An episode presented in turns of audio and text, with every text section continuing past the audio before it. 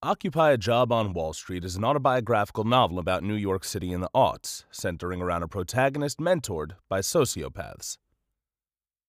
Episode 74 Surviving the Bear. With all the recent disruptions to life, I've run a little behind on the podcast. It's unclear how much the cadence of episodes matters at this point, but each one of these is a proof of concept, so I don't intend to pause until we're well beyond 100. And I have the material to work with, piles and piles of it, stories upon stories that people have shared with me, all of which can be drawn together with my own recollection and notes to detail what life was like back then. But I've come to understand that there's a process and discipline that's needed to bring all of that together.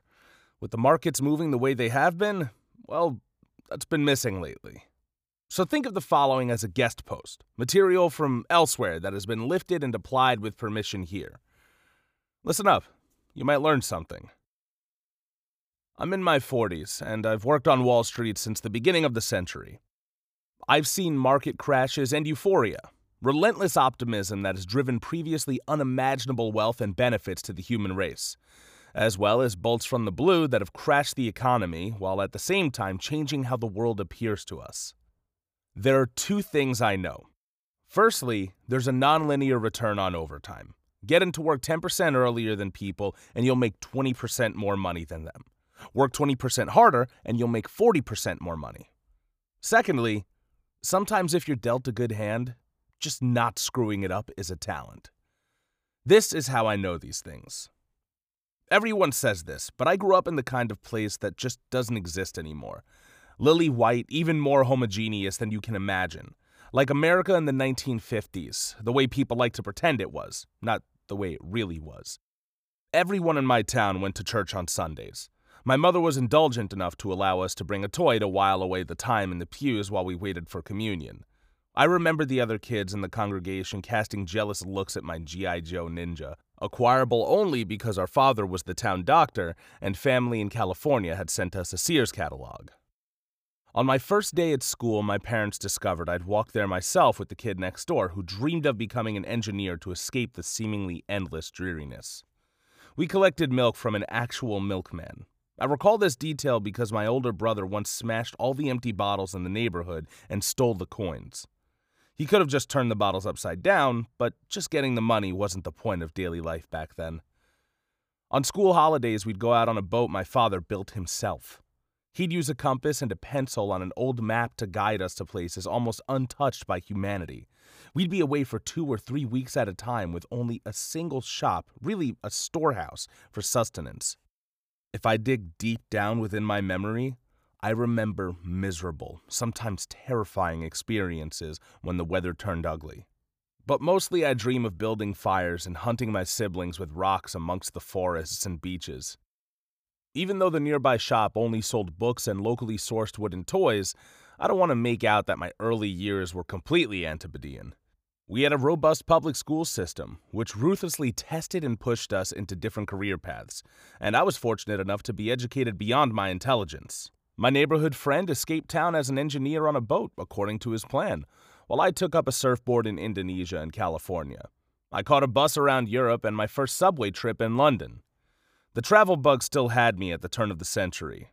I was passing through New York on my way back to California to crash on my brother's couch when the two of us had a brief argument and I was sort of stranded on the East Coast.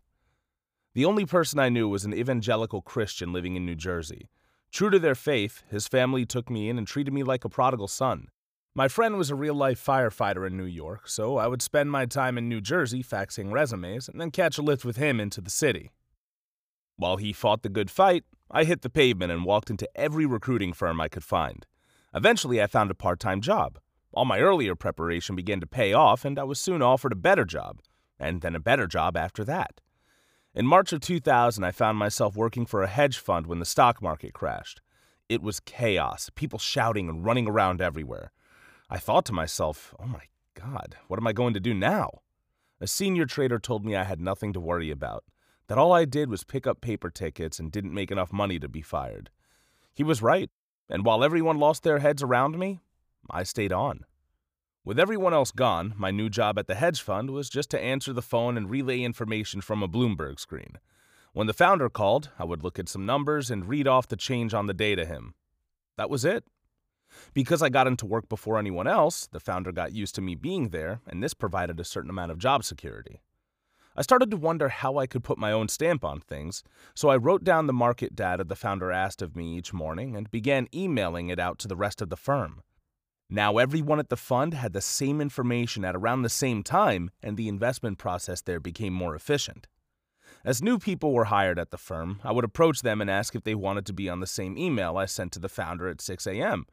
They'd say yes, of course, and after a week or so, I'd solicit their feedback on what else I could include in this morning message. An energy portfolio manager, for instance, might ask me to quote the price of natural gas and any important news coming out of OPEC. So the morning note grew and my knowledge of the markets grew with it. Over time, the firm prospered, and I did too. In March of 2003, we invaded Iraq, a war I vociferously disapproved of, although admittedly for all the wrong reasons. I'd put a lot of energy into opposing that war, protesting in the streets, and sometimes even getting in fistfights with supporters. I shake my head now at how I could be so insufferably young and sure of myself. However, I redirected most of that energy into supporting injured veterans when they returned from overseas. The first fundraiser I held raised $200 for a family in Kansas to pave the front steps for their father's wheelchair when he came home from Walter Reed Hospital. I kept at the fundraising, and with help over the years, we've raised millions for our military families, but I'm proudest of that first $200. Some years ago, my career started to plateau, and I could see the writing on the wall that I was likely to be unceremoniously ejected from the highest echelons of Wall Street. I approached a mentor of mine to go out drinking, a singular talent of mine growing up, and told him I thought I was likely to lose my job. He said he thought I was going to lose my job too and gave me three pieces of advice that served me well through that searing experience. First, when you discover someone means you harm, don't tell them or anyone else what you are thinking. Secondly, start looking at alternative routes. And lastly, he told me to write everything down, carefully and completely, no matter how insignificant. If you write everything down and 95% of it is garbage, you still have the remaining 5% that you didn't own earlier. Put that in a new notebook. Who knows what might come of those thoughts if you capture them? After my mentor left me at the bar, I went home and wrote down everything I could remember about working for one of the most notorious hedge funds on the planet. I started preparing for a new phase in my career and visited every recruiter in New York, a strange echo of my first days in the city. And I didn't tell anyone what I was thinking, so it took the powers that be at my company a good year or so to push me out of there. I used that year wisely by imagining who I could be and then aiming single mindedly at that. And eventually, I found another job. One better suited to my most important role now a father to my children. No longer a Wall Street master of the universe, I can't hold 2,000 person fundraisers in New York anymore, but I spend my free time mentoring military veterans and helping them transition from the public to the private sector. It somehow seems more rewarding. I don't miss the social aspect of those giant charity events or the undeniable prestige of my previous role to some extent, once you have done something, it's done. Between the fundraisers, working on Wall Street, the ability and willingness to travel, I've seen some strange things, and have met even stranger people. So a while ago, I began reviewing all the notes I made over the years and bringing them together into a satirical novel. I'm going to work as hard as I possibly can at this one thing and see what happens. Becoming a writer has been an incredibly rewarding experience, and it's the first thing I think about in the morning and the last thing I think about at night. Outside of my daughter, of course. Oh, and the boy. Episode 75 of Occupy a Job on Wall Street will be out soon. And think about this the best way to understand your life may well be as a story. If you're not the hero of your own story, then you're going to be a bit character in someone else's. This will be a role that's assigned to you and probably not one that you would pick. Especially for the younger people that may be listening to this. You should figure out what your story is, because it might be a tragedy. And if it is, you might want to rethink it.